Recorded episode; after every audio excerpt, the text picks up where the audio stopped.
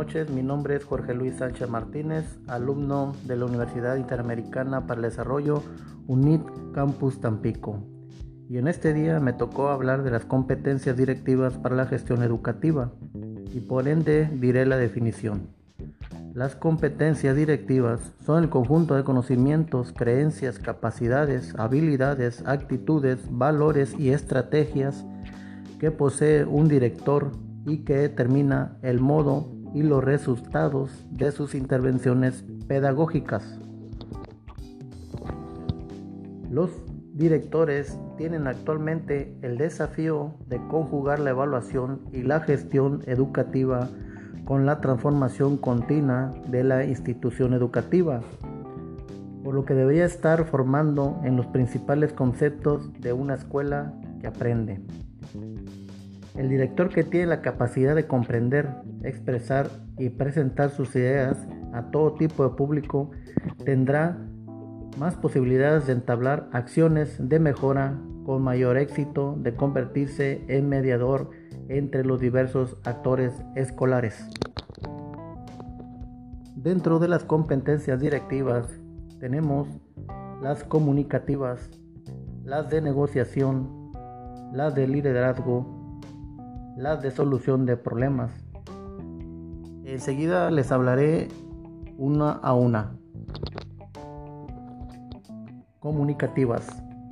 La comunicación involucra la posibilidad de que el director pueda expresar de forma clara y precisa sus ideas.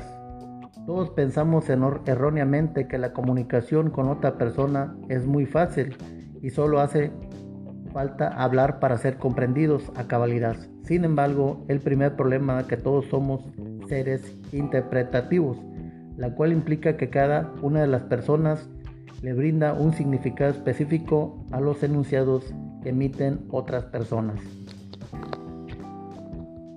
De negociación. Es un acto comunicativo que permite llegar a acuerdos o persuadir algún interlocutor en las instituciones educativas. El director debe ser capaz de negociar diversas actividades, no solo con clientes internos a la escuela, sino con clientes externos.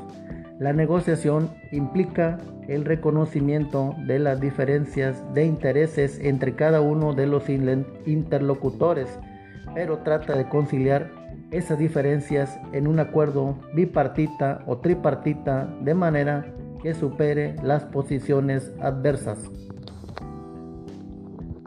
De liderazgo. Liderar proyectos y equipos es una competencia imprescindible de la dirección educativa. La, la persona que va a representar al centro va a ejercer la, la jefatura del mismo, mediar en la resolución de conflictos, garantizar el cumplimiento de la normativa impulsar la colaboración con las familias y otras funciones en las que eh, poseer la cualidad del liderazgo es absolutamente necesaria. El desarrollo de esta competencia puede facilitar una mejor comunicación y capacidad para implicar a la comunidad docente al completo si se logra así una mejor, un mejor enfoque y conocimiento de los objetivos marcados se comprende la visión y los valores de la institución. Solución de problemas. La metodología de resolución de problemas se asume para cada nueva situación problemática y propicia organizaciones inteligentes abiertas al aprendizaje de todos sus integrantes con capacidad de experimentar para el logro de sus objetivos educacionales y claridad de metas.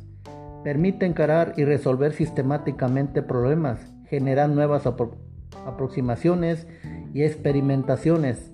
Aprende a partir de la propia experiencia y a su vez de cuestionarla.